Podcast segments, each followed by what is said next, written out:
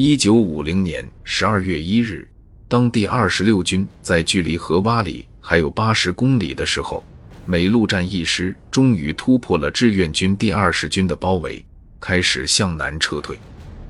九兵团总部随即命令第二十军余部追击美陆战一师，减缓他们撤退的速度，缠住他们，为第二十六军争取时间，为最终歼灭。美陆战一师创造机会。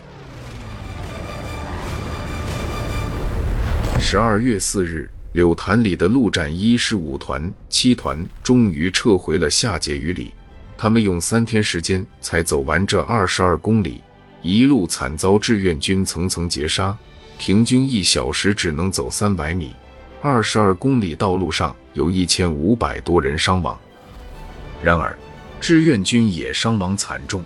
美军的一份史料中记述，中国人在地面战斗、空袭及严寒的天气里伤亡巨大。由于没有适当的御寒服装，志愿军的战斗力因为大批士兵被冻死、冻伤而被严重削弱。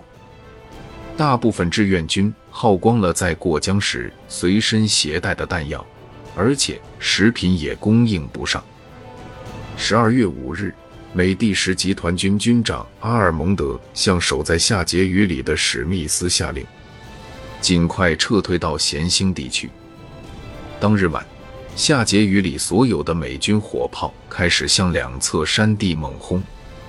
六日清晨，大撤退开始，但美军也没忘记在逃跑前彻底毁灭下碣隅里这个供给基地。美军先用炸药炸。然后用推土机碾一遍，最后将堆积如山的食品、衣服、弹药泼上汽油烧掉。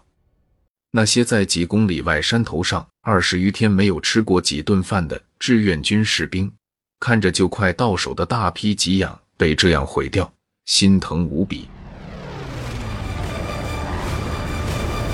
十二日，美陆战一师终于在咸兴与美第三步兵师会合。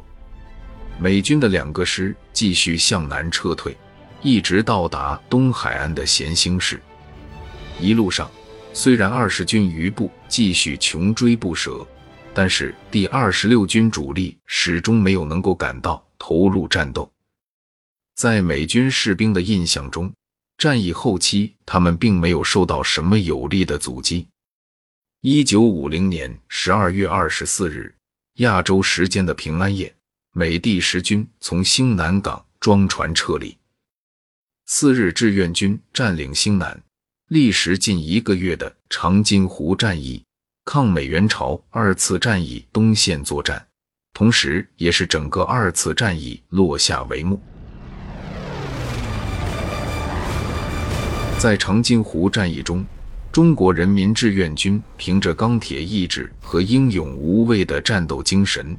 征服了极度恶劣的环境，打退了美军最精锐的王牌部队，收复了三八线以北的东部广大地区，彻底粉碎了麦克阿瑟圣诞节前占领整个朝鲜的美梦，扭转了战场态势。